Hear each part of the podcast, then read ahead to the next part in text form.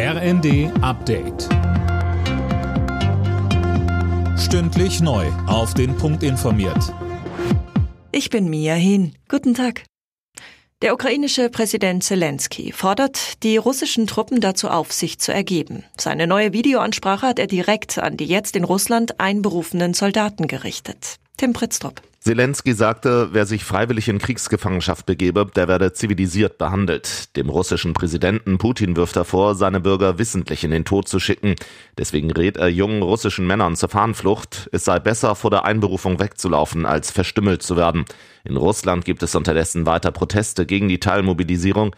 Die Sicherheitskräfte gehen dagegen mit brutaler Gewalt vor. Erneut wurden hunderte Menschen festgenommen. Noch in diesem Jahr bekommt Deutschland Flüssiggas aus den Vereinigten Arabischen Emiraten. Das hat der Energiekonzern RWE während des Besuchs von Kanzler Scholz in Abu Dhabi mitgeteilt. Das Gas soll im Dezember am neuen LNG-Terminal im Brunsbüttel ankommen. In Italien läuft die Parlamentswahl. Noch bis 23 Uhr können die gut 50 Millionen Wahlberechtigten ihre Stimme abgeben.